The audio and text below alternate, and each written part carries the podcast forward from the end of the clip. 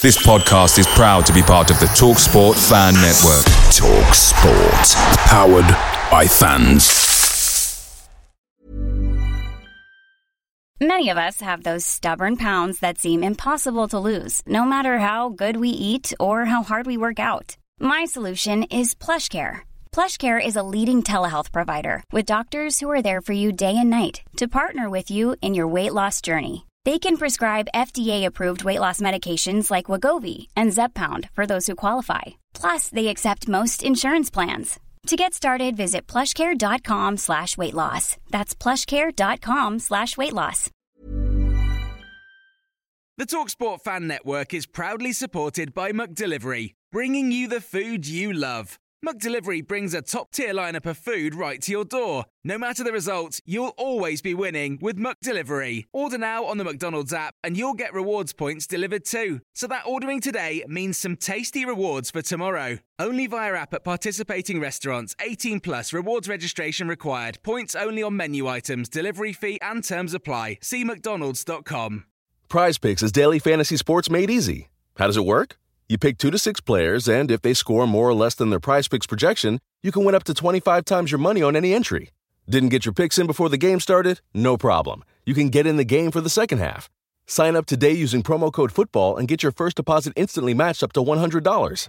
Go to PrizePicks.com or download the mobile app and enter code FOOTBALL to get your deposit match. Some restrictions do apply. See the website for details. Welcome to another edition of the Spurs Chat Podcast, hosted by Chris Cowlin. Chris will be discussing everything Tottenham Hotspur, with special guests, club news, transfer news, legend interviews, match previews, and post-match analysis. If you're watching this on YouTube, please like, comment, and subscribe. If you're listening to this on an audio platform, please hit that follow button. And remember to check out the channel sponsors. William Hill, One Football, Live Football on TV, and Zooch Converters. Now, for today's show.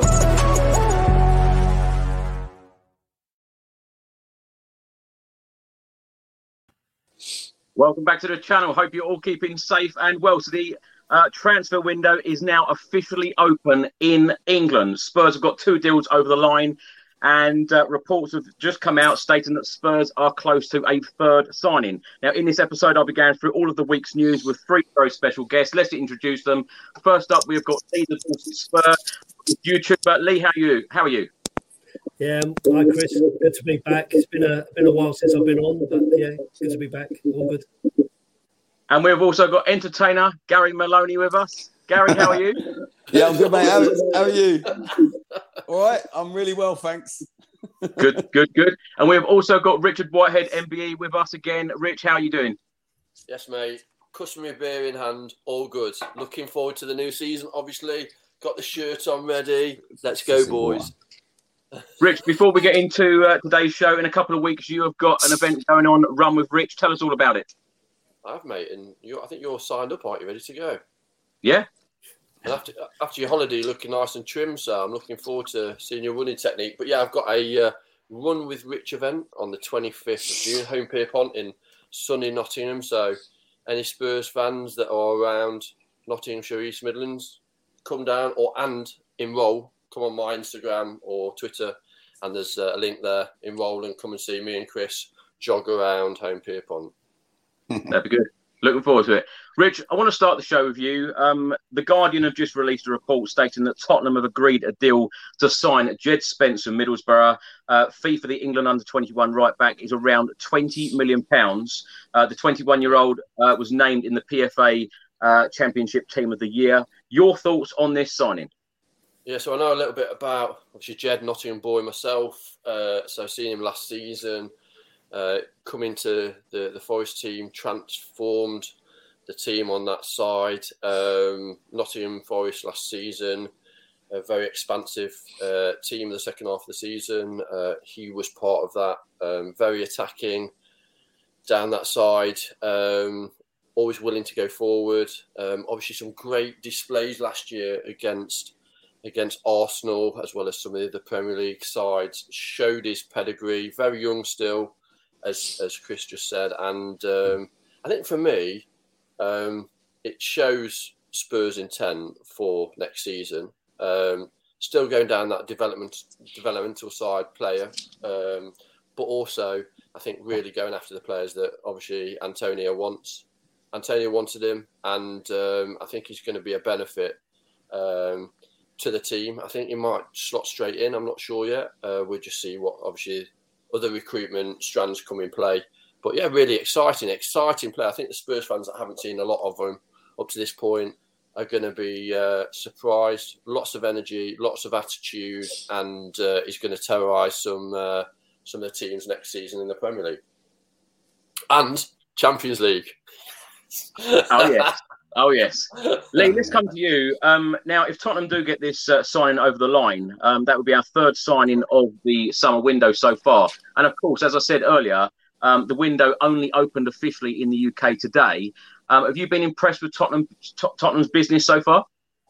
I don't know about impressed. I've been shocked, to be honest with you. I wasn't expecting action so quickly in the close season, but I'm happy. You know, at the end of the day, like we've all said, and I think Conte being Conte, we've all been really excited about what he's managed to do with the team and the squad. So we're all saying it, if he wants him, I'm happy. You know, whoever he wants, if that's the player he wants, if he's the person choosing them. With Paratici, then I'm all in, mate. I don't care who he wants. You know, he can bring whoever he wants in, and I'll accept it for now, and see how we go from there. But yeah, shocked, but excited to see some real movement, albeit a couple of free signings and a potentially quite a low fee with Spence. But you know, let's see where it goes. I mean, it's early days, isn't it? At this rate. Are you surprised, though, Lee, that we've signed Ivan Perisic, a 33-year-old left wing-back, and now it looks like we're going to get this deal over the line for a 21-year-old right wing-back? And where do you think that leaves the likes of Matt Doherty and Emerson Royal? I mean, personally, I've not been a fan of Emerson. I think he got better towards the end of the season, but I struggled with him over the course of time. I still felt he was better than Aurier, who I really didn't like.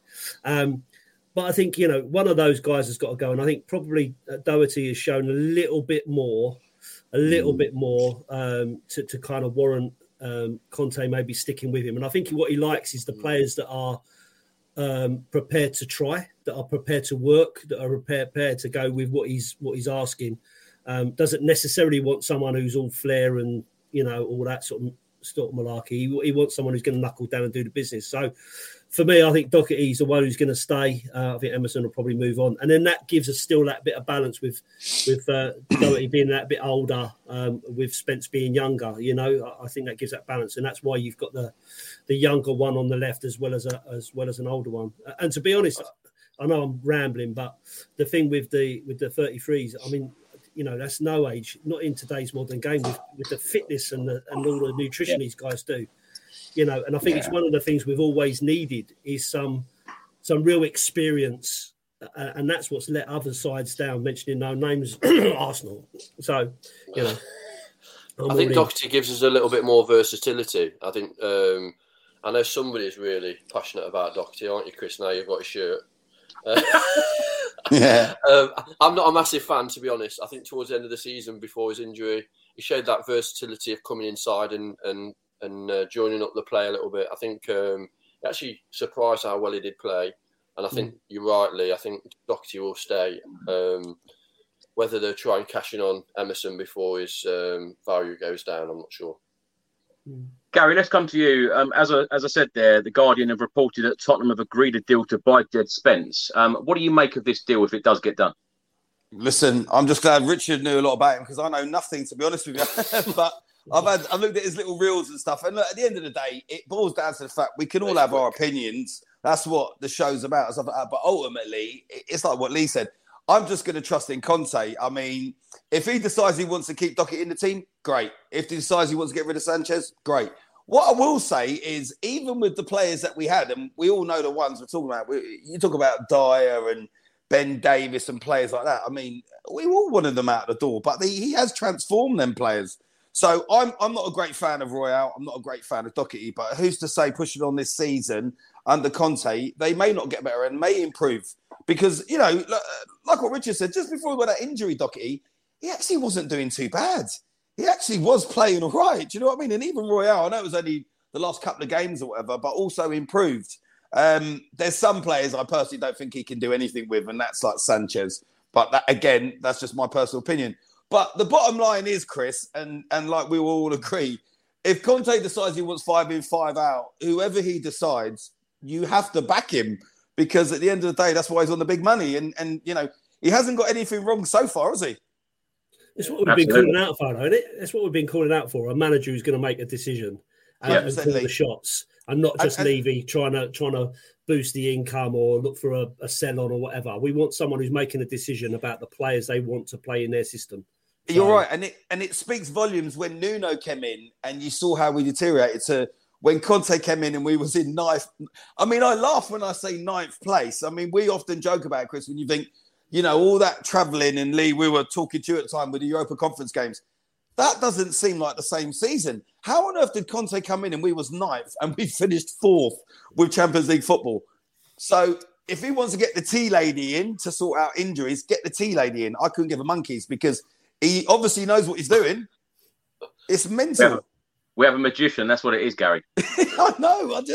I generally, you know, all season, Chris, I said the best we was going to achieve is 6th. And he outdone what I thought. You know, I'll take my hat off to him because it's almost incredible what he's done. And you know what? Yes, you know, Eric Dier was the first to be screaming at Dier and Ben Davis and players like that. But, you know, there's some players I don't think can be fixed, like Winks and Sanchez, my personal opinion. But a lot of them other players, I wouldn't mind keeping hold of Royal and Doherty because under Conte, I do think there are players there as well. Do you know what I mean? So I don't want 5 right wing backs, though, do we, mate? We need to to move people. Well, I think what it is as well. Yeah, I think we need to upskill the side, and if Conte thinks that. Next season, we want to push not just for 4th, 3rd, 2nd, whatever his expectations for the side in the league. Then 3rd, I reckon, he needs to have. Yeah, he needs to have the team. I think Djed Spence. I'm telling you now. Yeah. Quick, dynamic, takes on players, brave, can cross the ball, goes to the byline. Yeah. I think Kane's going to have a lot more service with him in the side. He's young. Yes, he's naive, but he's an upgrade on the ones we've got at the moment for sure. I was going to ask that exact question, Rich. For you, does Djed Spence walk straight into this Tottenham Hotspur starting 11 ahead of Matt Doherty and Emerson Royal? So I've seen comments, obviously, from the guys that's on at the moment, and I know it's a kind of mixed. I think from what I've seen, it might be a transitional period in the first couple of games, maybe with if Doherty's fit, Doherty might be more of a stable kind of approach in that position, and then Djed will kind of definitely come in and is a future in that position if that's what Conte wants. I think he's seen something in him that he really likes, and that's the same as Ryan. Really, obviously, Conte's kind of gone with Sessegnon and gone. Actually, yeah. Ryan is a future England player, never mind Spurs starter. He believes in him. He sees something in him. I think Ryan, he needs to be more confident in front of goal. He needs to kind of take those chances. Yeah. For me, I'm still kind of a little bit. We paid a lot of money for him. He's not really showed that potential yet. Yeah, Jed's going to be slightly different. He's more brave. I think Ryan's more of a confidence player. Yeah, he seems a bit nervous, like Sanchez, doesn't he? It's weird. Can I just ask a question about... Sorry, I'm jumping in, I know. Apologies. Can I ask a question about Djed Spence whilst we're talking about him? A lot of things I've seen, people talking about his attitude. I don't know if you know anything about Warnock. A lot of people are saying he's got a bad attitude and he's not very good in the changing room, bit of a divisive kind of character. And that's one of the things that I worry about, if true. And I'm not saying it is true, but if true, because... that can have such a detrimental effect on the unity of a team and a squad. So, I mean, undoubtedly, someone like Conte would be able to sort that out. He won't stand for it. But I just... I've got a little bit of background on that. So, one of my close mates, who unfortunately is an Arsenal fan, he actually houses some of the under 23 lads. So he knows a lot about that kind of under-23s, but also some of the younger players that are in the Forest side. And he said Jed's, he's a colourful character, is misrepresented in the media. I think what it is the attitude is towards doubters. That's what it is. He's obviously had a lot of knockbacks with Warnock, kind of saying that he's going to waste his talent if he continues how he is. But I think Warnock is not Warnock's kind of player. That's what it was. And Warnock wanted him to play in a certain way, very disciplined, not really kind of going forward with the ball. He wanted him to kind of... Warnock is all about this kind of long ball kind of rubbish when he was manager. And for me, just wasn't kind of his style of player. Yeah. I think discipline-wise, Conte's done his due diligence on Djed Spence for sure. He's been watched on numerous times. I think we'll be fine. If he signs. Fair enough. Which is... Door on tour, and please do check out his YouTube channel. He's a Nottingham Forest fan and says Spence was great at Forest and needs a good manager around him, and Conte is a good manager to deal with him. For £20 million, I feel that this is an absolute bargain of a player of this quality, and 21 as well, and in English. Yeah, and our friend Lee would tell you stats-wise as well, with obviously the goal threat... as well as obviously the kind of penetration it has through the lines, good going forwards, and is disciplined within that back, whether it's back five or whatever position he will play. I think you're right. It's good business for the club if we get it over the line. Also, it's a promising signing to show that the club, yes, are going to go for a different style of signing that kind of fits straight into the team, but also we're still going to look towards these players that are going to be around the team for a long time. Now, a lot of comments are coming in asking the question, is it confirmed? It is not confirmed as yet, certainly not by the football club or the likes of Fabrizio Romano, but the deal is very close. Let's hope this does get over the line. Rich, just staying for you for a second. Congratulations, you've just been named as the new patron of Spurs Ability. And also, you are modelling the new Tottenham Hotspur home shirt. I want your thoughts on the shirt. And, of course, Lee and Gary, give me your thoughts on the new home shirt as well. Rich, let's start with you. One thing, I'm a Nike ambassador. So, obviously, it's the best home shirt that we've ever had. Okay. I agree. Yeah. No, I think obviously that the yellow kind of trim at first, sometimes you kind of see it and you go, actually, I'm not really a big fan. It looks great, especially being quite athletic. So you guys will all be fine with a new shirt on for sure. It's white, isn't it? It's white, and I think Spurs are always going to go for that kind of real kind of distinctive white home shirt that we all love. And the second question about Spurs ability, I think it's really important that all fans have the platform to come to the stadium, watch the team, whatever disability, gender, sexuality, the fans need to be unified and support the team as one. And really honoured to obviously be asked to be the patron, and I'll be down obviously the club a lot more next season. Rich, Wayne, I have not really de-tagged it yet. Good spot, Wayne. Wayne, why are you looking at me armpits? You didn't nick that out of the shop, did you? I thought it was a joke. No, I'm not. Rich, did you pay for that, or did you just nick it? Did you nick it off the hanger? It's still got the tag at the back. I'm not surprised with how much it costs. You probably did rob it, didn't you? I mean, you need a mortgage for these shirts, didn't you? Mate, that's why I'm a Nike ambassador. Yeah. Don't pay for nothing. Be 110 £110 otherwise, wouldn't it? The elite version. Gary, your thoughts on the shirt? Listen, the Tottenham shirts, do you know what? It's so funny, right? When the kits come out, I find it quite amusing, because whatever kit comes out, I'm always going to get them anyway. I've got 1,000,001 kits, right? Old ones. I prefer the retro ones, right? So I've got ones from years and years ago. I quite like those. But the new kits are never going to please everyone. Everyone always moans there's a bit of red on it because of woolage and X, Y, and Z. But ultimately, I always say to people, I always use this as a comparison. When you're moaning about the shirts, just remember the bruised banana shirt that Arsenal had to wear, and them fans, because that is by far the most repulsive shirt ever made for a person to wear. So any shirt we bring out, they love that.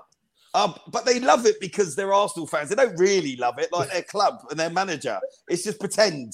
It's all nonsense. It's like them saying, "Oh, well, top four, we don't get a trophy. We didn't want top four anyway." Of course you did. Don't give it all that rubbish. Your shirt's crap. Your manager's crap. Anyways, this moved on to Woolwich all of a sudden. But exactly. I was going to say, I've asked about the shirt, and you're talking about Arsenal again, Gary. Come on.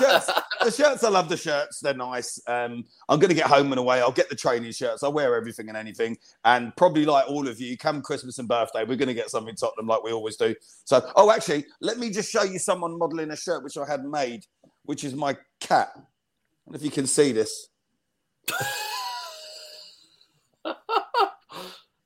You need to show new shirt, though.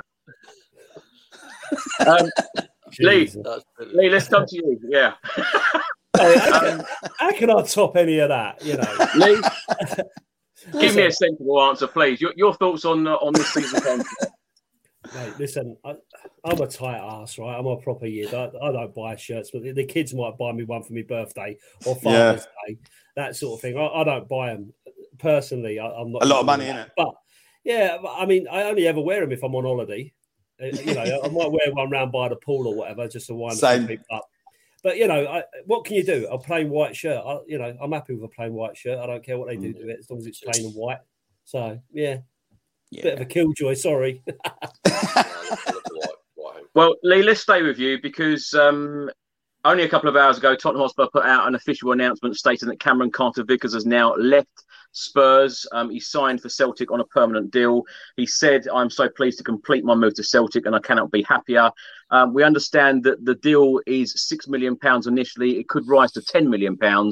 I see this as absolutely fantastic business for us because, you know, the amount of money that we've got for him, you know, let's be honest and frank about it. He wasn't anywhere near the Spurs starting 11, was he? No, I mean, you know, how long has he been around? Been around since he's 11.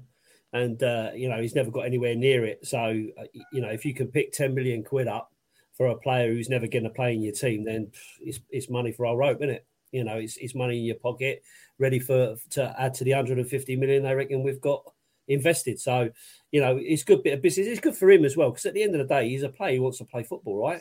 I mean, he's picking up trophies. They might be Mickey Mouse Scottish trophies, but I mean, there's still trophies to him. So, you know, fair play to him. Good luck to the lad. I hope he does well. And if he goes on to better things, fair play to him, you know. Yeah. I would never, ever refer to any trophy as Mickey Mouse. Not even the Aldi Cup. Just sticking just stirring the pot. It's the last cup I saw us win. It's the last cup I saw us win, Gary. I know. Oh, well, this season maybe, eh? Gary, let's come to you. Thoughts on our brand new signing, Fraser Forster? Yeah, brilliant. Listen, I think Hugo, you know, he's not going to replace Hugo yet. I think Hugo's probably got, what do we think? One, maybe two more good years in him, I would say. But for a number two, brilliant, because it just wasn't working with the other ones, was it really? I think he's a good keeper. He'll be good. And let's not forget, look, you know, we're in a lot of competitions when the season starts. So, you know, we've really got to go on a really long, good cup run this season. I mean, you know, look, I'm not expecting us to win the Champions League by any means, but we've got to be pretty much going for third spot and at least looking like we're going to try and win the FA Cup or something. And I think for that, we need a really good number two in. And with him, I think we got it. You know, he's good. He's got a bit of European experience. I don't know if we'll use him in the Champions League. I wouldn't have thought so, but who knows? Got to be for the cups. That's what I think. I don't think he's going to get a look in Premier League, but also you've got to take into account injuries and stuff like that. You just don't know. You know, there is that to take into account as well. So, you know, a bit of rotation and injuries. I think he's brilliant. And again, amazing deal. And I mean, this all started before today when it, you know, officially opened. So, we you know, it's been good. It's been positive. I'm happy. Gary, does he give you more confidence being on the bench than Pierluigi Gollini? Yes. Yeah, I didn't have a massive amount of confidence with Gollini, mate. There was a few big mistakes in there. And I know it's unfair, and I don't know if I'm the only one that does this, and it might be because he's a goalkeeper, but there was a lot of soft shots that he let in, and I would look at that and think, Lloris wouldn't have let that in. Now, I don't know if it's just because he's a goalkeeper, but Chris, I mean, correct me if I'm wrong, but some of them goals he let in, though, mate, they were soft. They were. Yeah. Yeah, they really were, you know. And I think as Spurs fans, we like to give players and goalkeepers the benefit of the doubt, but he wasn't very good, mate. He didn't break any fingers at the Tottenham Hotspur Stadium, did he? I wasn't going to mention that, mate. You was only 5 minutes in when you broke them fingers. That's it. You know, oh. Rich, let's come to you. Let's move on quickly. Fraser Forster, 34 years old. He's come out and said, when a team like Tottenham comes along, it's impossible to say no. I'm absolutely delighted. A fantastic opportunity for me. I couldn't get here fast enough to get it done. Everything about the place is world class. He then went on to say, I've played almost 50 European games. So if I can come in and help in any way possible, that's what I'll be looking to do. He's got great European experience. What are your thoughts on this signing, Fraser Forster?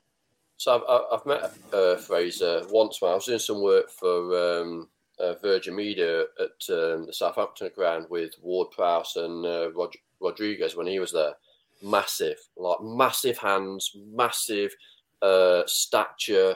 Commands the goal. The other boys were saying that that's a great kind of shot stopper. Completely different to Hugo, actually. I think he's presence-wise, especially on crosses, a lot better than Hugo. He's not as good as Hugo, obviously, with those key shot saves. I don't think he's key in those areas, but he's had 41 clean sheets in the Premier League, so. He's obviously, for a team like Southampton, which can be very poor, I don't think he's been in a good Southampton team, to be honest. So to have any kind of clean sheets is a miracle. For me, I think he might play a couple of Premier League games, you know, depending obviously on that Wednesday, Sunday kind of rotation, depending on if we get a big team in the Champions League that Hugo plays Wednesday night, then maybe we have that rotation for that kind of Sunday game. Depending, obviously, on travel, etc. And this is the key for us. We need to, within that kind of first team, last year, we had an 11 that literally, at the end of the season, we all knew who was going to play.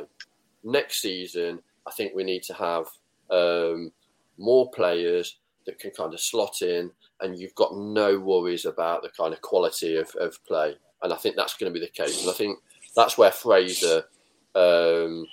With game experience in pre-season and confidence with the other defenders around him, they will kind of understand what kind of keeper he is, which is slightly different than Hugo. And hopefully, again, the keepers we had last season, I think it was a little bit, they would come in and, the different style of keeping. Also, the guy that we did get in from... Torino, was it? Where was he from? Who's this? Where was our keeper from? Is it Gollini? Where was he from? Yeah, Gollini. Atalanta. Yeah, I think he liked to party a little bit too much, and also he was more about the kind of the atmosphere in the changing room. And for me, I think as a keeper, you need to be reassured with what you're getting at the back. Yeah. Mm. Lee, let's come to you. I fully expected myself that Antonio Conte would bring in experienced players. He's done that in Fraser Forster and, of course, Ivan Perisic, who we've not really spoken about yet.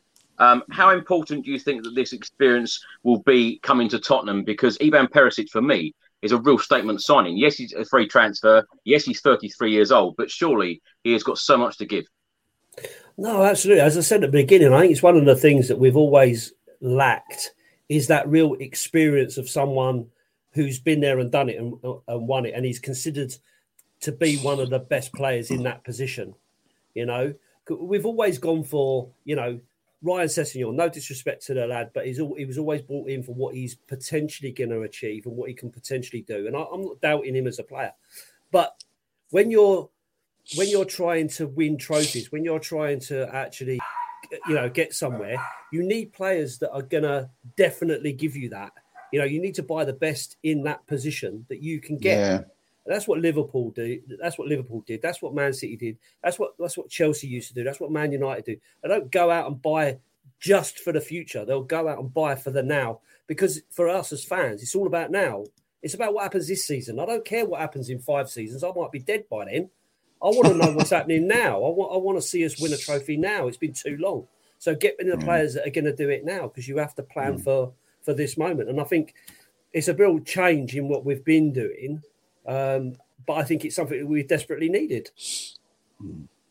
Can you believe, though, Lee, a couple of signings in, even before the start of the window even opened?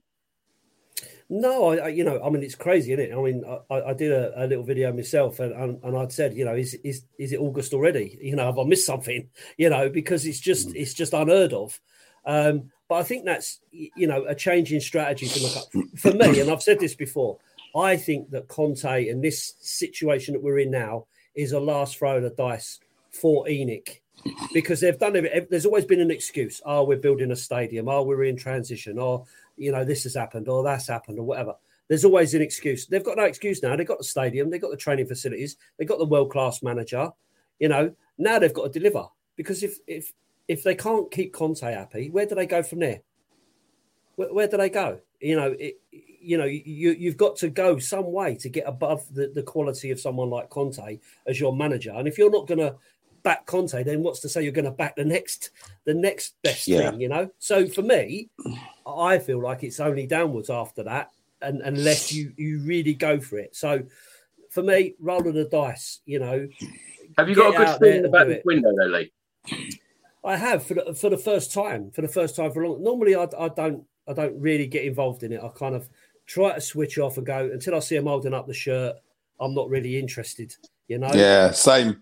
But now I'm thinking, if this work is being done by Paratici and it's being done by Conte and they're building what they want for the now, I'm all in, I've got to be all in on that, because what else is left, What else is left? I mean, I've been doing this, watching this football for so many years.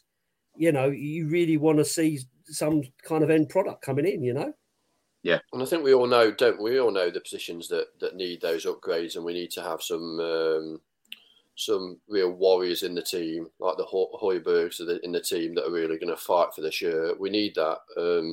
And in the past, we've had players that have come in and that have not actually done that. They've kind of deceived us with the kind of the past performances. But I think now the kind of Kulicheskis of this world that come in, that kind of, before they even play, they're saying they want to fight like tooth and bone for the club.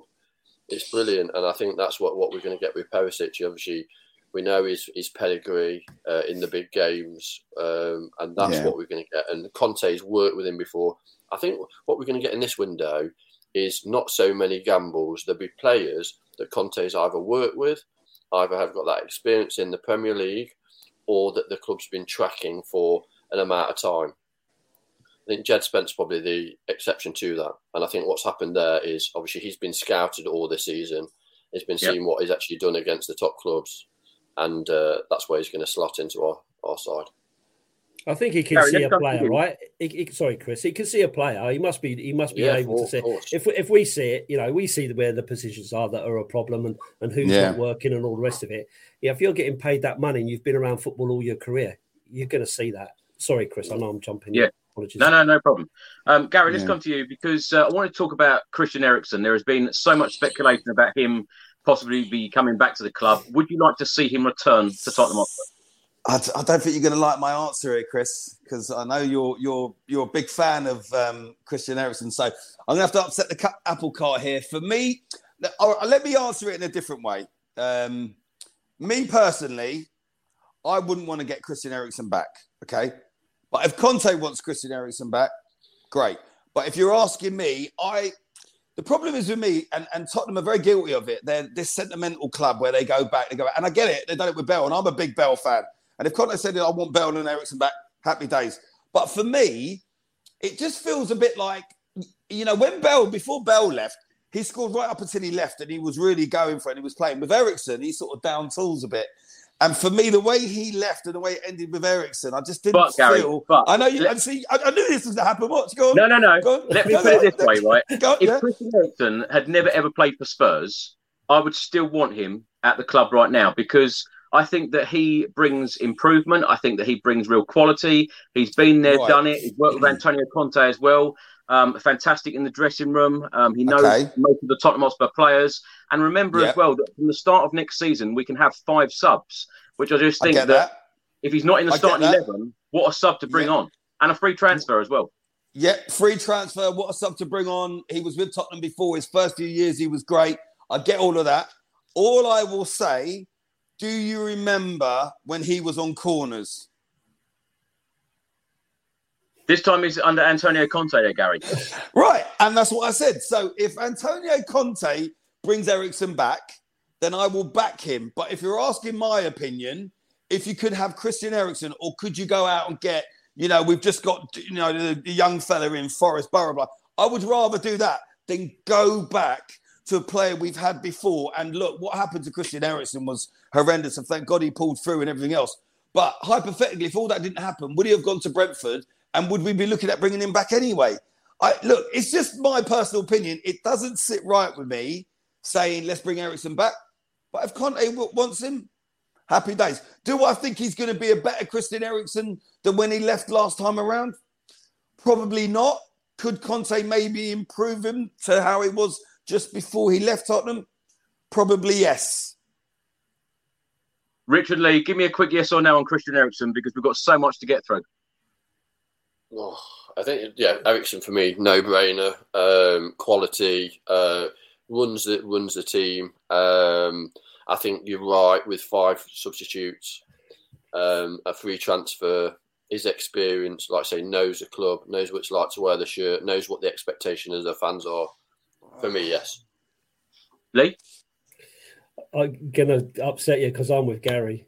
Oh, thank God someone is. I'm with Gary. Thank you, Lee. Thank you. No, I mean, don't get me wrong. I loved Christian Eriksen. He was a fantastic player for us.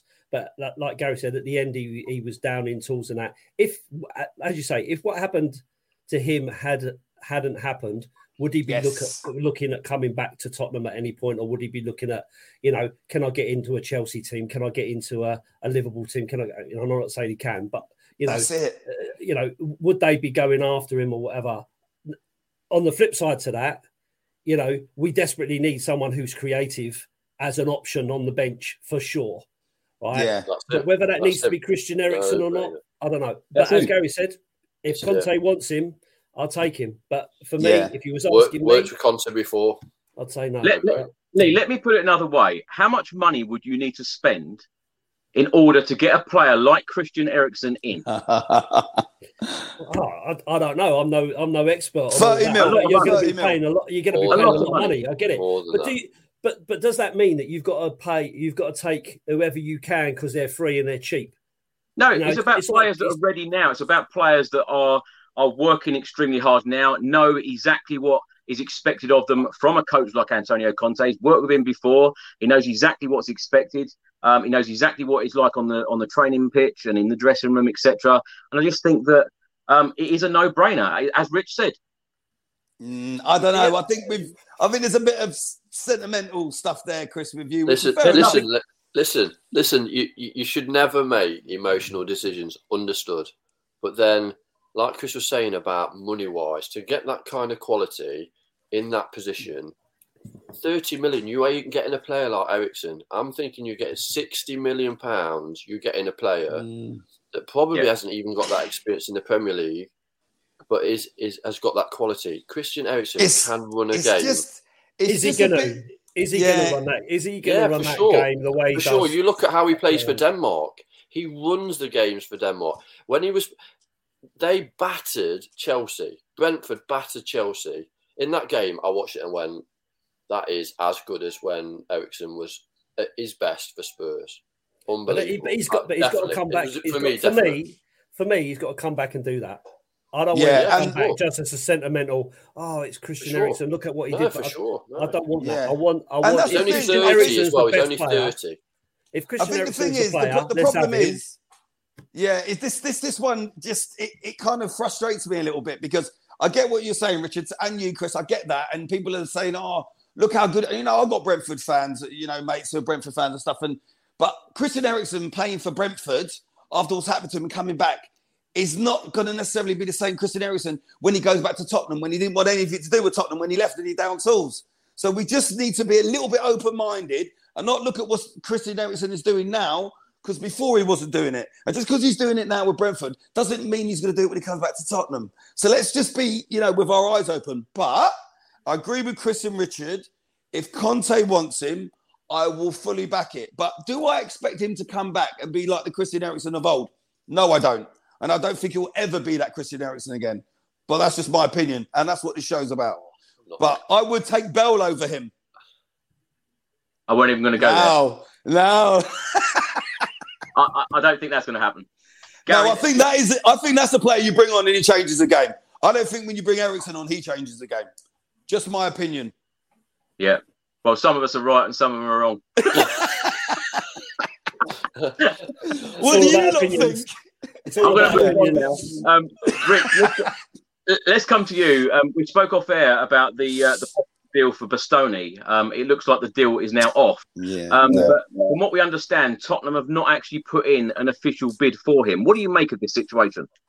Again, he's come to somebody that really does go after his signings, doesn't he? So he's identified him as his number one target in that position. And he kind of sees him in the team next year. And whether that deal's dead or not, whether Conte's got the ability to reignite that transfer. Again, for me, I'm not sure how close Conte is to that situation. It's somebody that before that I'd seen a little bit of him in a defensive sense as well as in an attacking sense. He's obviously amazing on the ball, can distribute the ball really well, has that attacking presence as well.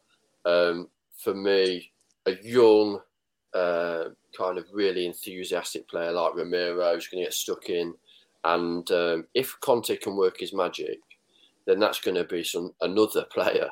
I imagine getting a signing like Romero coming to the league. Like other teams are salivating over Romero, like comparing him to the impact that Van Dijk had when he went to Liverpool. They were going, passion, like diving into tackles and always getting them right. And teams are going, how is he doing that?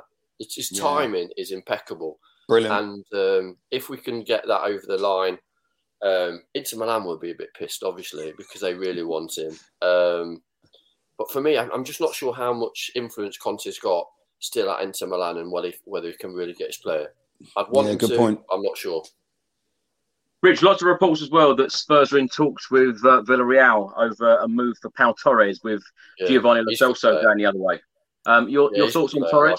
I really like him. Again, tall, athletic. He would be great for Spurs. Not as reliable as the other centre backs that we've been put in for. I think it's really important to think that we can't go for every player. We need to kind of players when you're going for a target. If you're kind of putting all your eggs in one basket and then that doesn't come off, that's obviously gutting. But if you're going for lots of players and that individual needs to really buy into Spurs, you don't want to be going kind of just half-arsing it with somebody and then go, actually, we've not got our main target now, we're going to go in for somebody else. For me, we need to kind of really look at those main targets in those positions, go for them, show our intent. We've got, like Lee was saying before, we've got this 150 million. Really utilise that money in the right areas and show that we can be competitive in the Champions League and really go for the Premier League as well. Like, we were competitive against the top four teams last year. We weren't consistent away from home, and we need to, from the start of the season, we need to really go after the Premier League. Yeah. That's the other thing, actually, I forgot to say, that Christian Eriksen's got vast experience in the Champions League, which we could do with. Gary's not having it. It's all right. Gary's not having it. He's not going to let it go, Chris, I'll tell you. He's not going to let it go. Lee, let's come to you. Now, there have been so many media reports out stating that Spurs are looking for a left-sided centre-back, Bastoni being the number one target for Antonio Conte. Is this a little bit unfair on Ben Davis, particularly after the season that he's had? No, I don't necessarily see it that way. I think that given that there is, the Champions League, the Premier League, the FA Cup, the Carabao Cup. Yeah, agreed. The biggest thing that we've had last season is lack of depth. So, you know, I absolutely applaud Ben Davis. I think he's been one of our most improved players under Conte. I think he, from day one, you could see the desire and the effort that he was putting in, breaking forwards, grabbing a couple of goals this season and so on. Good for Wales as well, wasn't it? Yeah, I was just going to say the same. His performance for Wales the other weekend was amazing. So, you know, I absolutely don't see that as the end for Ben Davis. By bringing someone else in, what I see is an opportunity for Ben Davis to continue to get better and to play, you know, lots of games. But maybe Son. It'll be a little bit more, you know, in the cup games, Champions League, that kind of stuff. And they're bringing someone else in to have that depth, and that's that for me is where we need. You need two good players for every position. You know, you need to look at that bench and go, If I've got an injury there, I can bring this guy on. He plays in the same way and he's just as good. That's what you need. You don't want to be looking over there and seeing, you know, an under-21 player sitting on the bench looking nervous because they've never played. That's not what you need, you know. And don't get me wrong, I'm not against youngsters coming through because I love that. I love proper homegrown players. But at the same time, like I said earlier, it's all about the now, you know. Yeah. And I just think two good players in every position that you can count on is where we should be looking. So I don't fear for Ben Davis. No, and you might find that they don't have to be world class next year. Yeah, and they don't have to be world class players. They've got some good players. I mean, I think we're lucky this season. Son and Kane didn't get injured. I mean, things would be very different if they had of. Do you know what I mean? But I don't think you need like amazing world class players. I think if you gel as a team, I mean, look, I mean, January was the difference for us. I mean, bringing in them two boys in January is what made us get fourth spot. I think if we hadn't have brought them in, I think probably Woolwich would have probably picked us. But we strengthened in January and, you know, there wasn't a great deal said about them. There was stuff being thrown around. They were rejects and God knows what. Do you know what I mean? And they were absolutely amazing. So I just think it's just... awesome. Yeah, it's brilliant. But, you know, I saw all sorts of, they're rejects and they're this and they're that. And, you know, at the end of the day, if you've got two world-class players in your team, which we have, and then you just get some good, dependable players. And we're going to... Like what Lee said, we've got the FA Cup, the Carabao Cup. We're in the Champions League. We've got the Premier League. We want to push for... I'm not saying we're going to win the league, but we definitely want to... No offence, babe, but we want to push for Chelsea and try and get third spot. That's where we want to be looking. We need to be... You know, our squad needs to be deep and have those players, which we haven't really had. Going right back to Poch, you know, it's the same old story. You know, we didn't strengthen and X, Y and Z, but... I don't think any of those mistakes are going to happen with Conte. So, Chris, if he wants to bring in Eriksen, I will give it my blessing. Brilliant. Glad to hear it. Well, all three of you are channel regulars, and how many times have you heard me say the words that, you know, who should be taking the Spurs free kick? The amount of times I spoke about free kicks, because Harry Kane has constantly been on the free kicks. Oh. I can't even remember the last one he scored. It must have been one of the first ones he took, Aston Villa away, when Adebayor was still in the team. But Heung-Min Son in the last couple of days, whilst on his international duty with South Korea, Chile the other day, top right, Paraguay earlier today, top left. Two fantastic free kicks. Gary, have you seen both of these goals? I've seen all of them, And listen, I was the one screaming and shouting at all the games when Eric Dyer was walking up to... I mean, Eric Dyer was probably slightly better than Harry Kane. I think there was one where it came off the crossbar with Eric Dyer, wasn't there? There's, you know, but ultimately, none of them are any good. And I used to think to myself, why is Son or even Mora for that, for more point, not taking the free kicks? I mean, listen, I'd want to get him Prowse for free kicks. We all would want him. Whether or not we're going to get him is another thing. But Son, put Sonny on him. I don't understand it. I mean, he was all right. I think Eriksen got one or two, but he wasn't great with free kicks either, was he? Let's be honest. I remember a couple of fantastic free kicks at Swansea.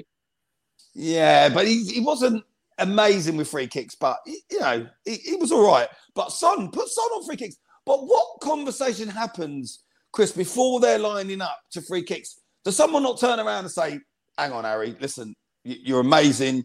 You're set up play, you're passing, you're on the ball, you're finishing, but... Free kicks your pants, mate. Just no. The thing, Heung-Min Son has only ever scored one free kick for Spurs, and that was earlier on last season against Watford under Nuno. It was one straight through. Yeah, yeah, and it was basically a cross in that ended up going in the back of the net. But you know, when you're 20, 25 yards out, Rich, let's come to you on this now. Surely Heung-Min Son has got to be lining these up for Tottenham now. Yeah, well, I think it was his audition for that position, wasn't it, over last week? Obviously, yeah. That's, like I say, top left, top right, postage stamp, free kick. Dyer, right, Eric Dyer. Oh, God. Sorry, I think for me, he, at that range, I think Son is, because of his accuracy and obviously left foot, like right foot, I think it's key for him to be taking them a little bit further out. Then you need somebody like an Eriksen. All the Eriksen ones. I was on a wind up. I'm not going to do the end of this.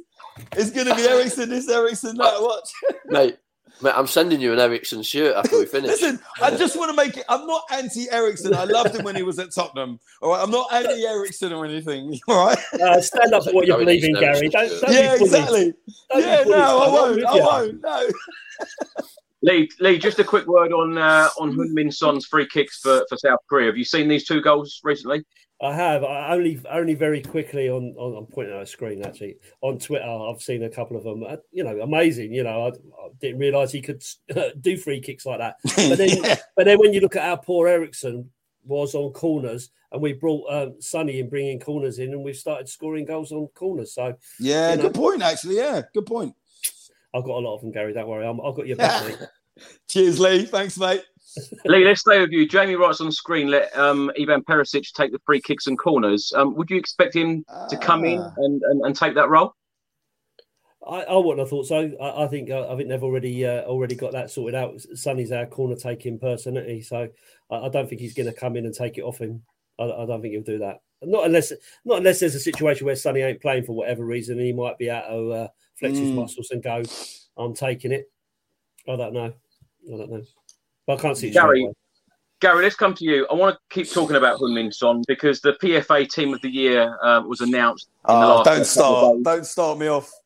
Now, I'm very angry about this because how on earth Heung-Min Son is not in this 11? And this is a vote by fellow professionals, by the players, their vote. And Heung-Min Son, with 23 goals, no penalties throughout the whole of the season, Golden Boot winner along with Mo Salah. How on earth is Heung-Min Son not in this 11? It's ridiculous. Yeah, it is. Yeah, I racist. Think, it is. I just can't think other than that. If he was an English player, or whatever. I think because look, by far he's the best Asian player in the world. End of. That's it done. Right. He's world class. You think about the amount of goals he scored, no penalties, and he's taking corners for Tottenham, and he still scored that many goals. And our out-and-out striker is Harry Kane. Ronaldo, look, he scored a hat-trick against us. I'm not going to take it away from him. But again, they finished in the Europa League position, okay? Salah, second half of the season, pants. Mane, don't even get me started on that load of rubbish. I don't know, but I just think the agenda doesn't fit. And partly of that is because of Son. And I think partly that is because it's Tottenham Hotspur. And we just have to face that. We're not very, we're not liked as a club, as a fan base. And Son isn't liked as a player. But guess what? That's fine with me because Son is loyal to us like we are loyal to him as fans. It's just unfortunate he doesn't get the recognition he deserves. And, not just that, but all the other ones. It's just an absolute joke. Every single award that comes out and you think to yourself, what does he have to do? Yeah. It's just, honestly, Chris, it really wound me up earlier. It really, really wound me up. But again, I like what Lee said. I think he's got to be the best Asian player ever. Right. And to have Son, I've said, Chris, you've said it many a time. He's both our favourite player. And we love Harry Kane. And we love the new guys that have come in. Kulusevski, I've got that coming with his name on the back. I love him. But Son is different class. And yes, he does go missing the odd game here and there. But one thing about Son, I know all you guys have probably seen the documentary of him, is he gives 110% every game. He's not a Jack Grealish going out getting wasted and X, Y, and Z. He eats, sleeps, breathes football and Tottenham. And I think that could be a reason. I think that could be a reason, Gary. I think because it could be. Because he's really understated. He keeps his head down. He's a professional. He works hard. That's not what all these other people like. And it's the same with Harry Kane. He gets so much disrespect because of how professional he is and what a good player he is and how he behaves. And I think with Sonny, he's understated. And I think he goes under the radar and they've not thought of it. to be honest. I think you're right. I think you're right. But, you know, I know Son had a little bit to say on it. And I thought, good for you, mate, because he tends to say nothing and keep really quiet. But he came out and said his little piece. And I think, good, you know, I'm glad you said that, because I find it almost, it kind of goes on to just ridiculous. It's actually ridiculous, isn't it? When you think to yourself, how on earth has Ronaldo and Mane and Salah and who else? There was some very, very peculiar choices in there. I'll read the list. It was Alisson in goal, and in the back four of Alexander-Arnold, Van Dijk, Rudiger, Cancelo. In midfield, Thiago, Bernardo Silva, De Bruyne, and then the forward three of Salah, Ronaldo, Mane. Yeah, there you go. I mean, I'll take a few out of this straight away. Yeah, I think Ronaldo wasn't consistent over the season. No. He had some, obviously, world-class performances. One against us. Clearly, yeah. And I think the consistency thing, for me, should have been key. Sonny consistently played well, really in different positions. Annoying. He's playing in that wide position and then getting all those kind of goals. Also, his finishing is massively improved, left foot, right foot, and one-on-one. I don't think you'd want anybody else in the league. There's him and Mo Salah, obviously, but I don't think you'd want anybody else. And the passion that he shows for the club, that should have been recognised as well with the players, because it's understated, like I say. Do you know what? Like you both said it, and Lee said it as well. I mean, you can't even use the excuse what people tend to use. You know, he didn't get it because he's in a Tottenham Hotspur team, and you know they've only finished 7th or 8th, whatever. I mean, Man United finished 6th, for Christ's sake.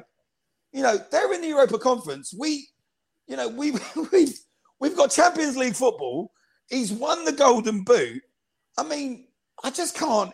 It's just absolutely ridiculous. But the problem is you have to be a little bit like Son, and you just have to dust your shoulders and just carry on next season. But as a fan, Chris, and God, you're a bigger fan than anyone when it comes to Tottenham, I know that would have really wound you up, because it wound me up, you know. And you think to yourself, okay, all right, you've got the likes of De Bruyne and Salah and Mane, and you can say, okay, they're in big teams and all that. But Ronaldo then?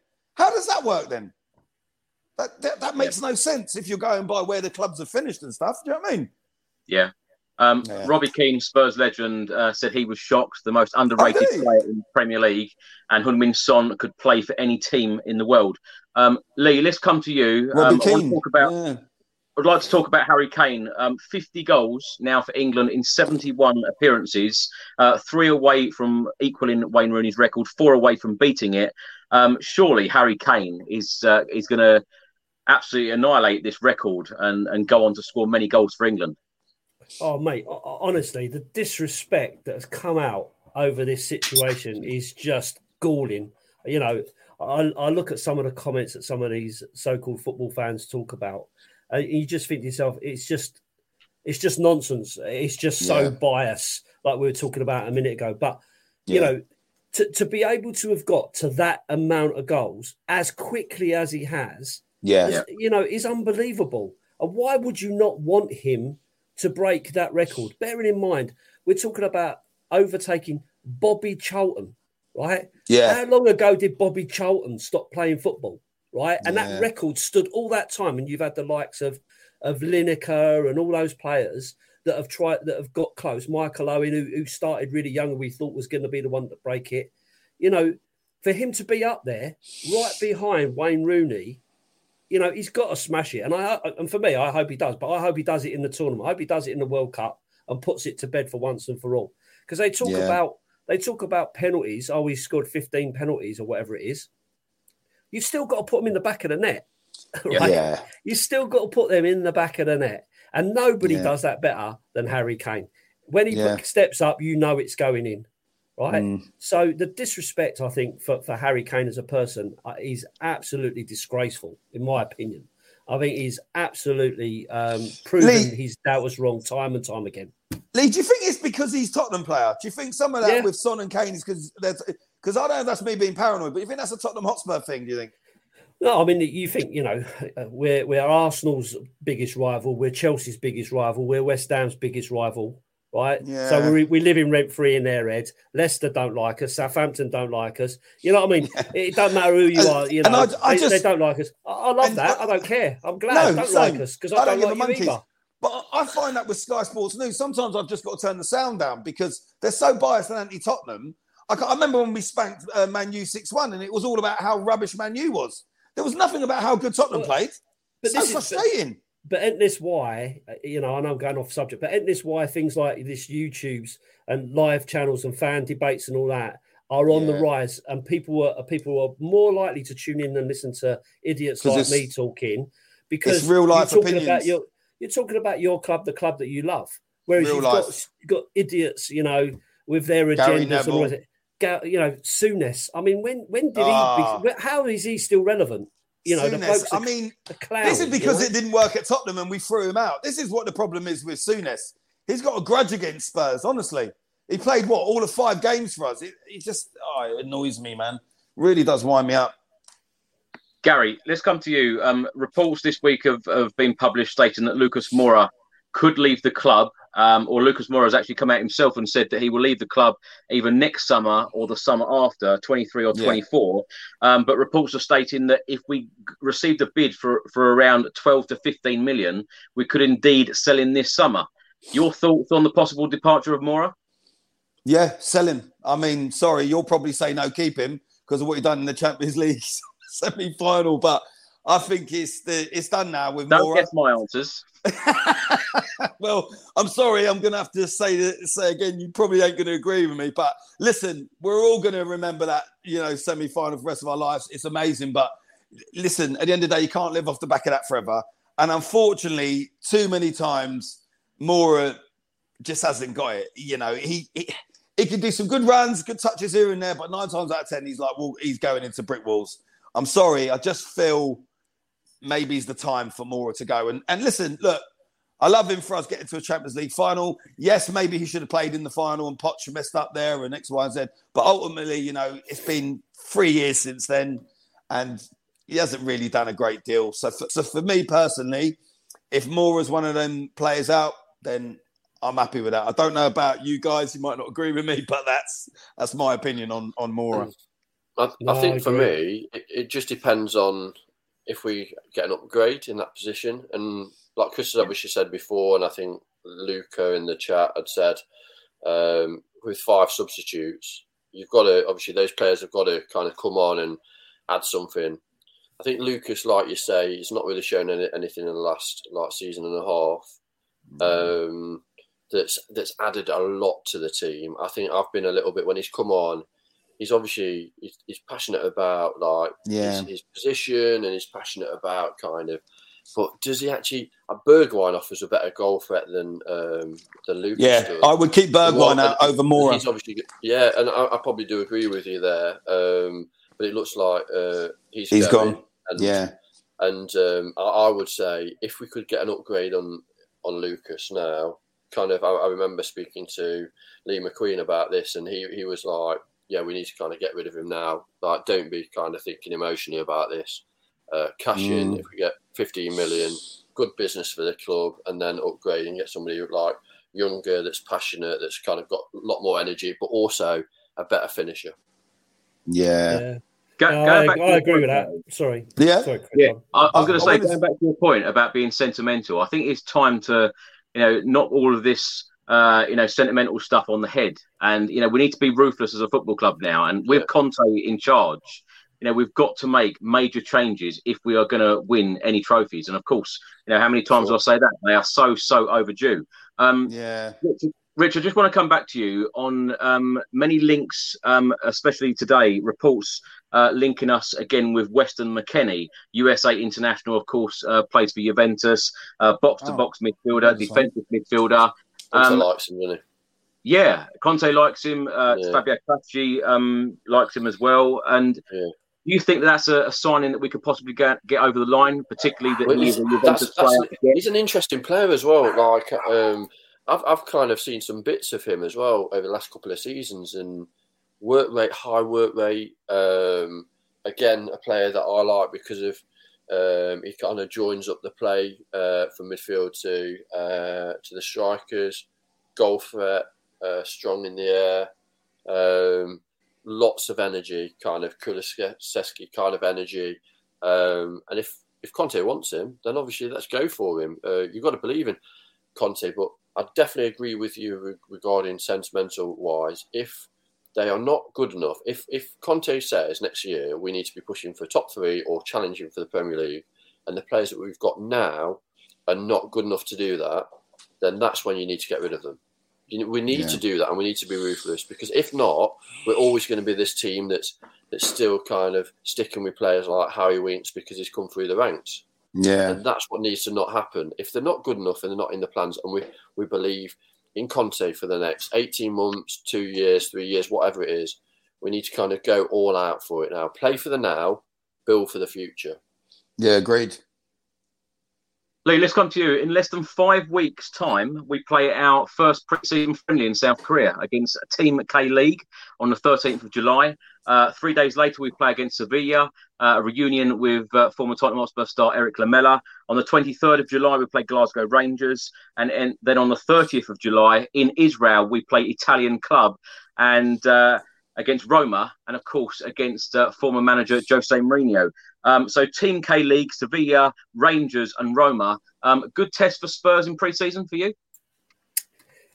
Yeah, I think so. At the end of the day, you've got to, I guess, from a club point of view, they've got to try to spread their wings and get the team out there and so on. And the Asian market is so massive, and if they're producing players like Son, when's the next one going to come? So I think you've got to be spreading your wings out that way and seeing it.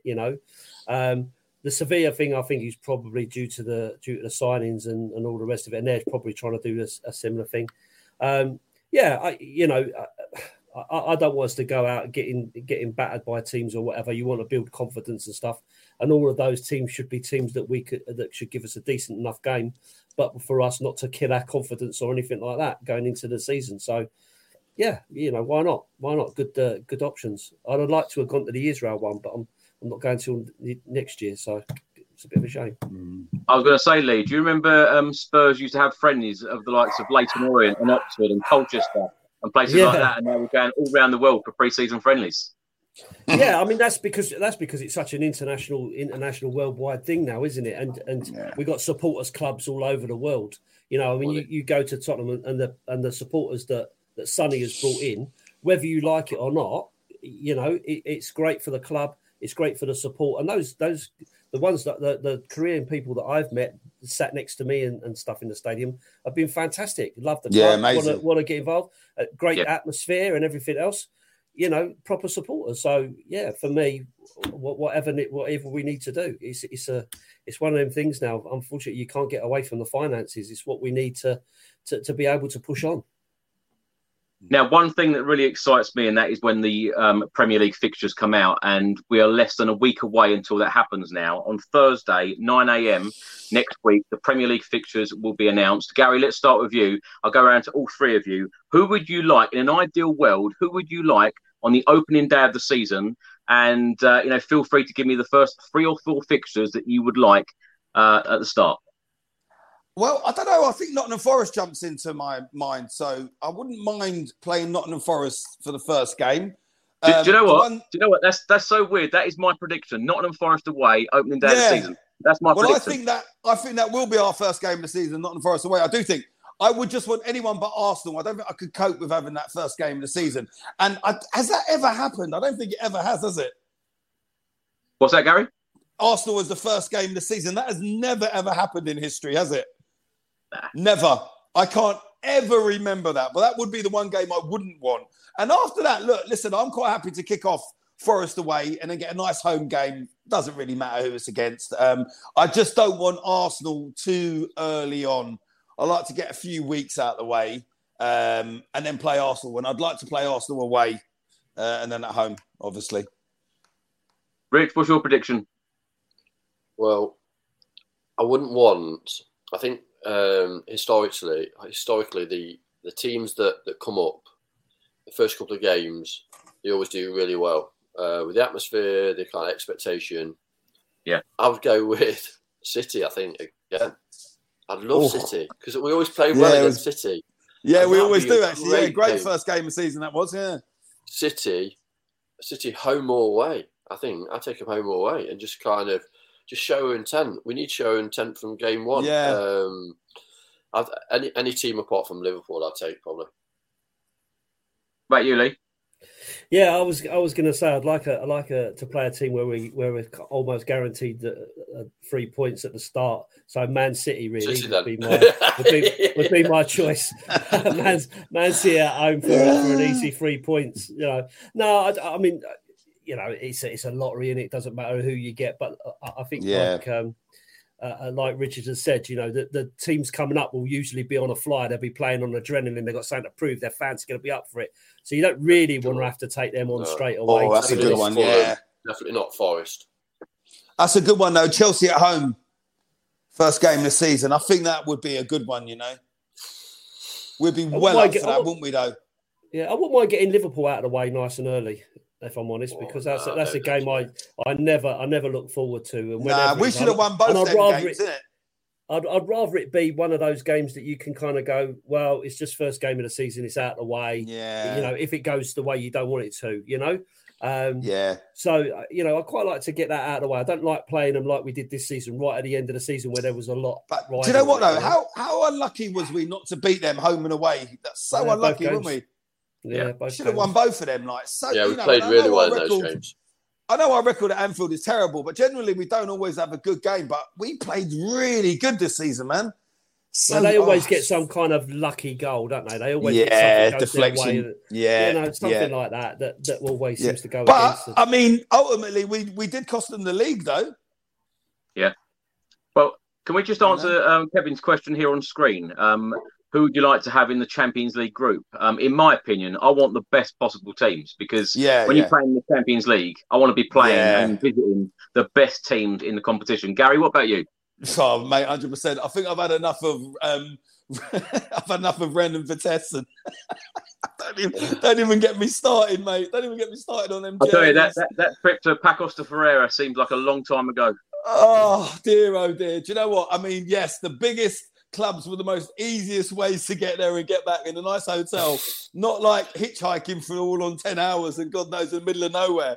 So for me, the biggest clubs, and that's what the Champions League's all about. You know, you want to play in the Real Madrids and stuff. That's why we go for it. That's why we're in it. So it's not about dodging any of the teams. You just want to get the big teams and just crack on. Because if you're going to win it, actually, Kevin's written another comment, not Bayern Munich. I agree. Let's just avoid Bayern Munich. Yeah, they battles, yeah, good shout. Yeah, no, look, just all the big clubs I'd have all day long because, they're a million miles above of Europa Conference clubs, as you well know, so. Rich, who would you like in the Champions League? I think I'd like maybe Inter, I think. I'd like, I think Conte has something to prove there against his kind of, his old team. I think Inter Milan, maybe Porto, something like that. Not what's name though. I think definitely not the German teams. And as strong as we can. Champions League is all about going up against the best. Yeah. And Conte, I think Conte wants that. That excites him. Champions League. I think we're going to get out of the group stage, whoever we get. I'm confident that a Wednesday night game, imagine a Wednesday night game with the kind of atmosphere that we had against Arsenal. Oh, that was great, wasn't it? That was some atmosphere, that one, wasn't it? Will be epic, yeah. Yeah, that was amazing. Get your flight booked to Istanbul, Rich, that's all I'll say. I know, I know. I'm going to, mate, I'm going to not. Well, Wesley writes on screen here, are you glad you're not going to Burnley away anymore? Absolutely am. On a Thursday night in the rain, yeah? Yes. Or even in the snow and then it gets postponed. Good grief. Oh, God, yeah. Lee, let's come to you. Last couple of questions now.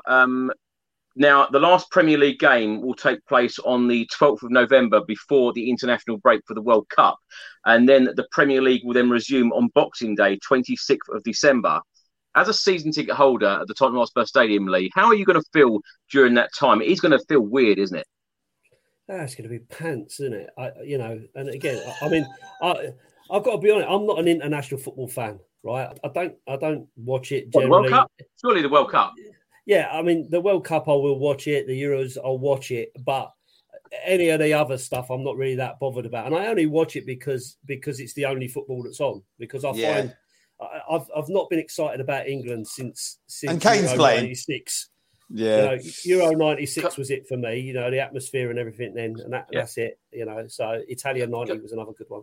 Can I make a comment about that as well? Do you think recruitment-wise, they'll look at, because a lot of the players that after the tournaments have really suffered with their form for 2 or 3 months after, whether the board look at some of the teams that haven't qualified and look at the talent there and go, actually, we might fill some of those spaces, maybe not in that first team, but on the bench of players that potentially have not got that kind of World Cup fatigue that can propel us through that Boxing Day into New Year period.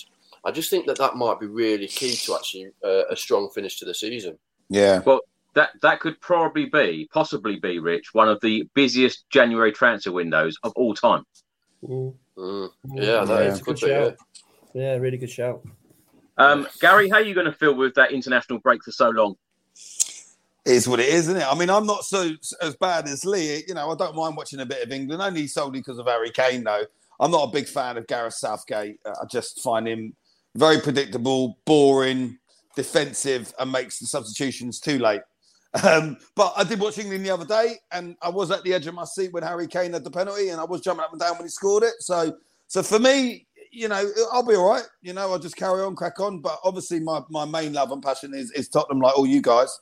But I'm quite happy watching England and stuff. I'm excited. I mean, do I think we're going to go very far in the World Cup? Probably not.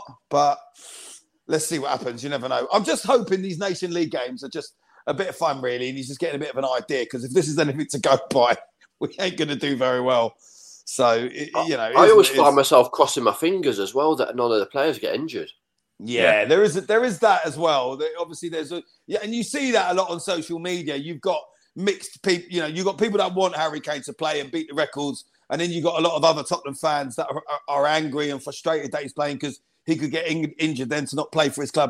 I can see both sides of that. For me personally, one of the main reasons I watch England is because Harry Kane, and also the reason why I'm a big England fan and I would love England to win something is because Harry Kane is the captain.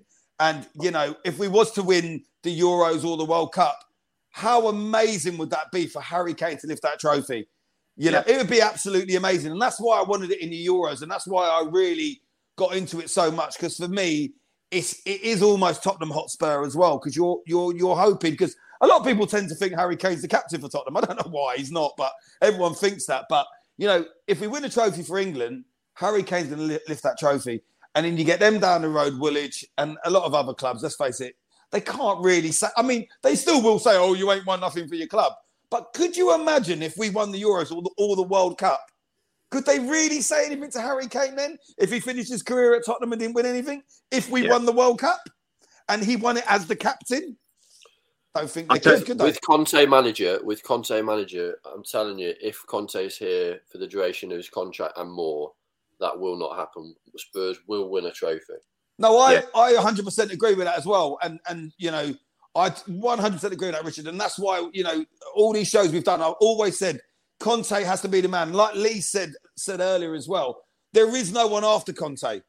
You know, you can't better Conte. So we have to do what we're going to do with Conte. And we've got him. And I think we will succeed. I think we will win a trophy. And I think, you know, ironically, when we get that first one in the bag, I think it will go on from there. And I think top four will just come every season. And we'll get a couple of domestic cups here and there, and that'll be it. So, well, talking about trophies and Harry Kane, there is currently an exhibition at the Museum of London called I Want to Play Football. It is well worth a visit. I actually went there last weekend, and to see Harry Kane's golden boots, his match-worn shirts, etc., it was unbelievable. So if anyone does get the chance, do go down there. It is free entry as well. Well worth a visit. Now, final question for you all, and you've kind of answered me already, Gary, so I'm going to go to Richard on this one first. How far do you see England going in the World Cup?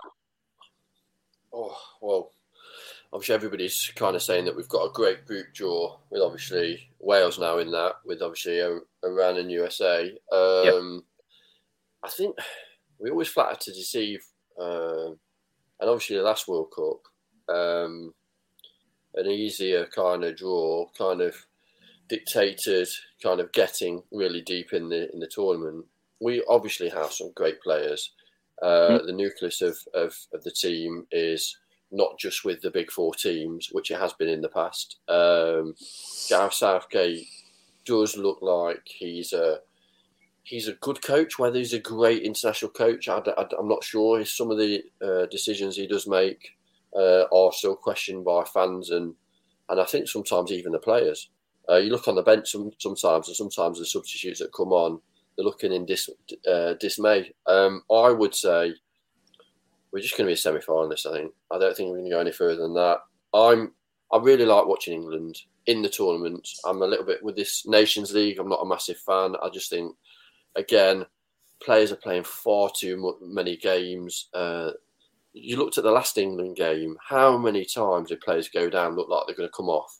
There's 4 or 5 England players that looked like they were coming off with either muscle injuries or fatigue-based injuries, and for me, I'm just not sure if we've got that kind of real Italian kind of grit and quality that really takes them to obviously winning tournaments yet.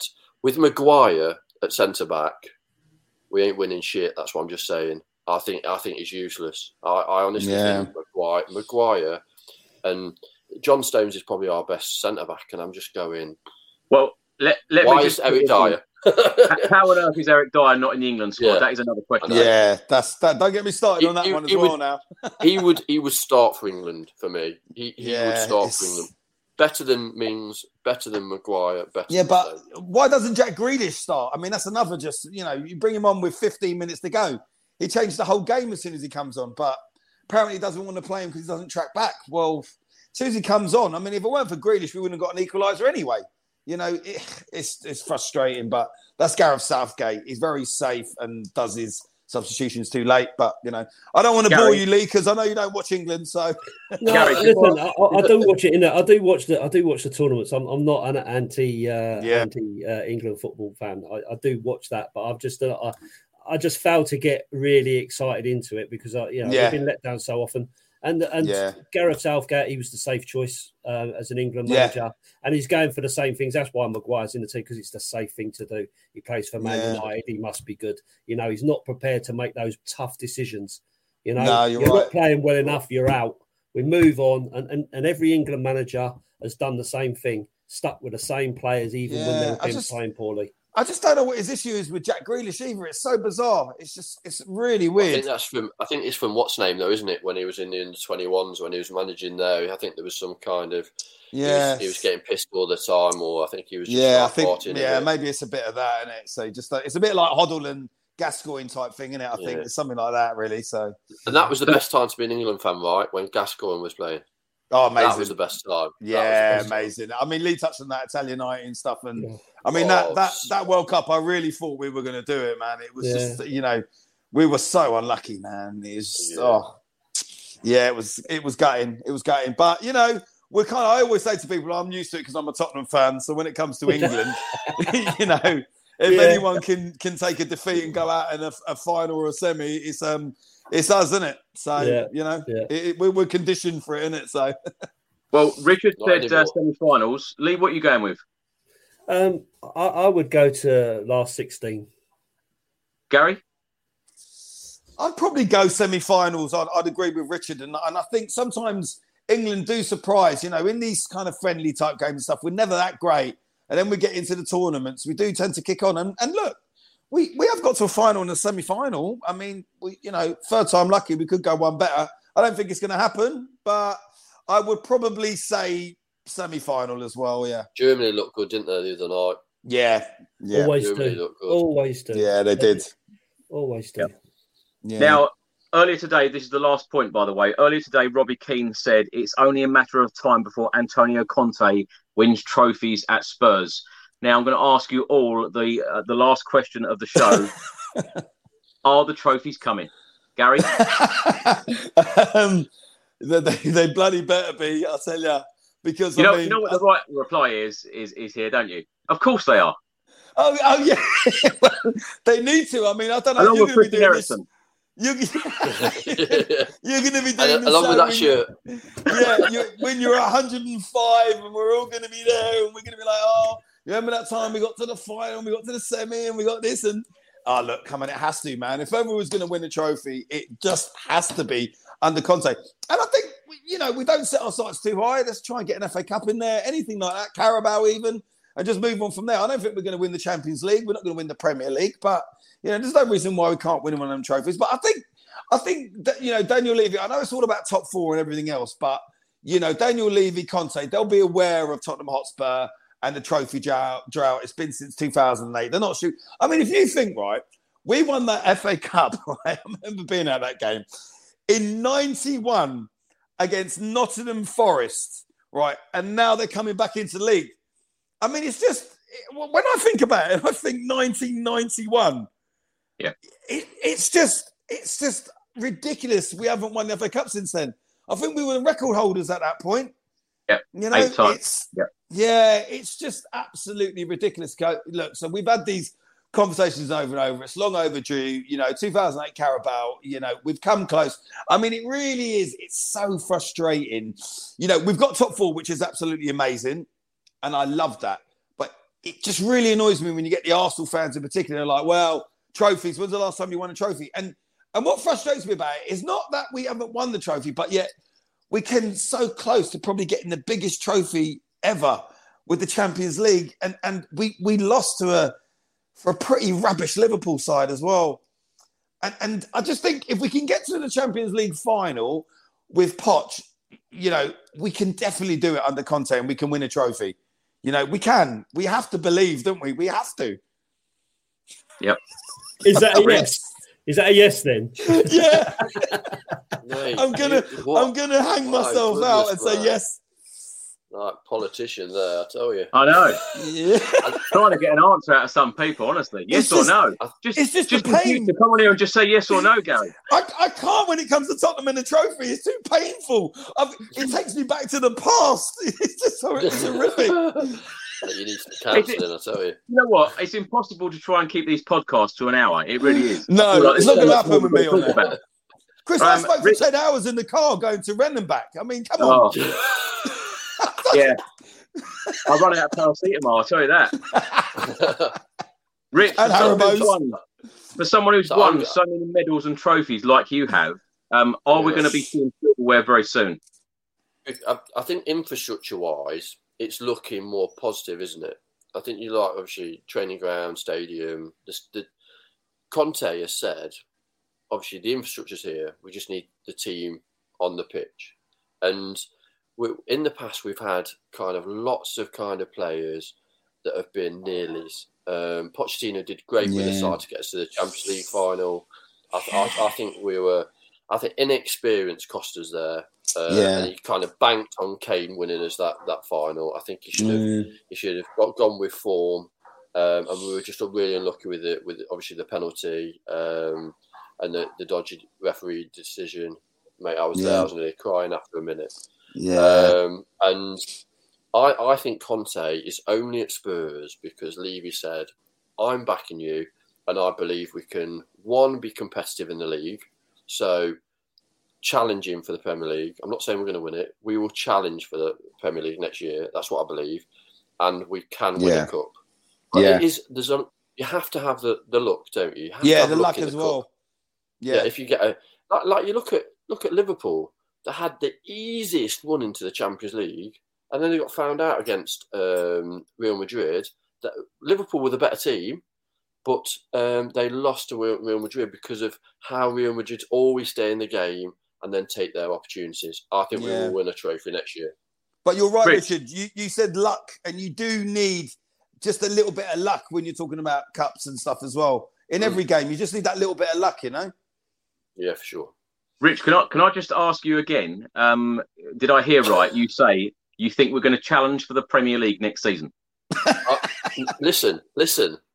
Conte yes or no? Is only... Yes or no, Gary? No, listen. Can't do yes or no. Conte is only at Spurs if the board show ambition to challenge for the league. That is what I believe. And so that's your answer. So is that a yes or a no? Conte is only at the club if the team... Yes. Yeah, I love that. Yeah. I believe we'll be in the top three next season. Yeah. Lee, are the trophies coming? Please do not give me a politician's answer like that. Yeah. Yes, of course, Chris.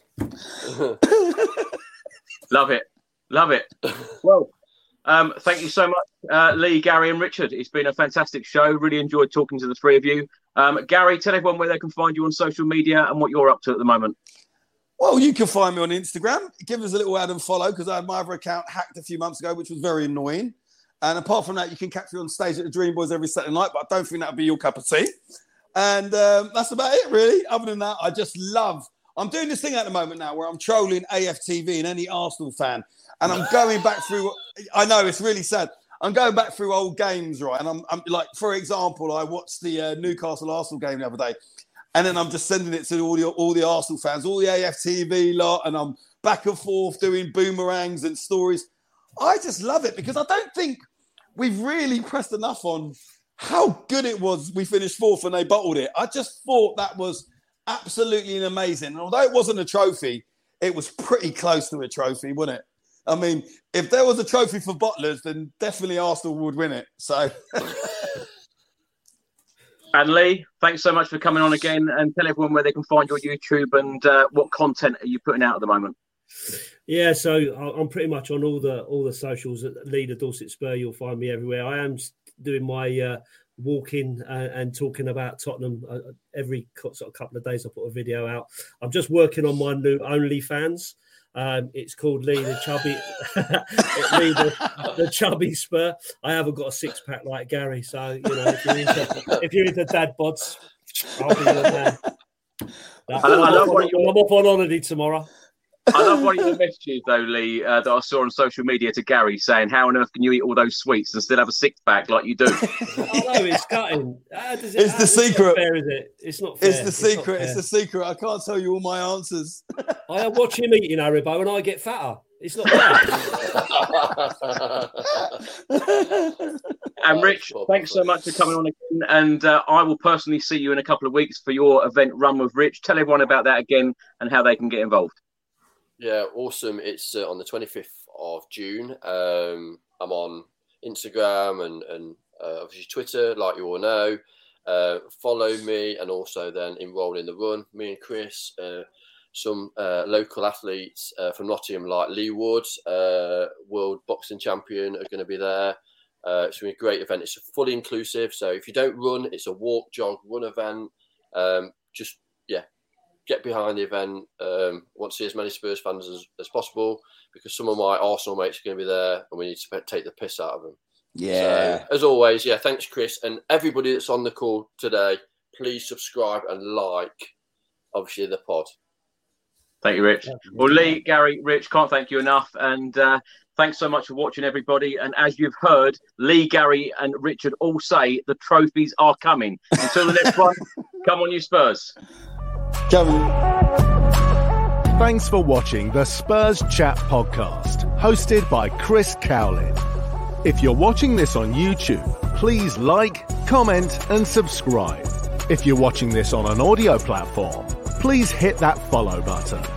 Also, look out for other episodes on the channel, including daily Tottenham news editions, legend and celebrity interviews, and match previews.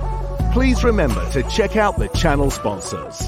William Hill, One Football, Live Football on TV, and Zooch Converters.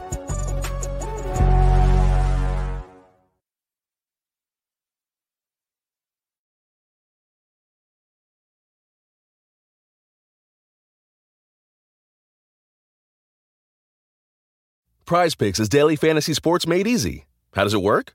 You pick 2 to 6 players, and if they score more or less than their PrizePicks projection, you can win up to 25 times your money on any entry.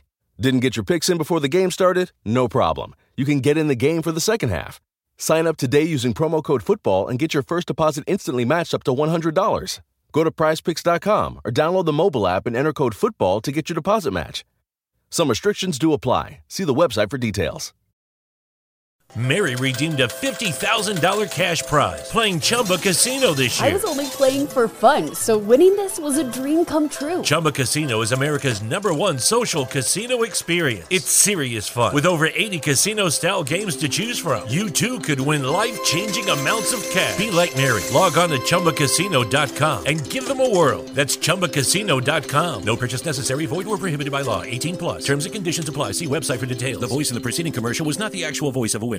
Away days are great, but there's nothing quite like playing at home. The same goes for McDonald's. Maximize your home ground advantage with McDelivery. Order now on the McDonald's app. At participating restaurants, 18+, serving times, delivery fee and terms apply. See mcdonalds.com. Ever catch yourself eating the same flavorless dinner 3 days in a row? Dreaming of something better? Well, HelloFresh is your guilt-free dream come true, baby. It's me, Keke Palmer. Let's wake up those taste buds with hot, juicy pecan-crusted chicken or garlic butter shrimp scampi. Hello Fresh. Stop dreaming of all the delicious possibilities and dig in at HelloFresh.com. Let's get this dinner party started.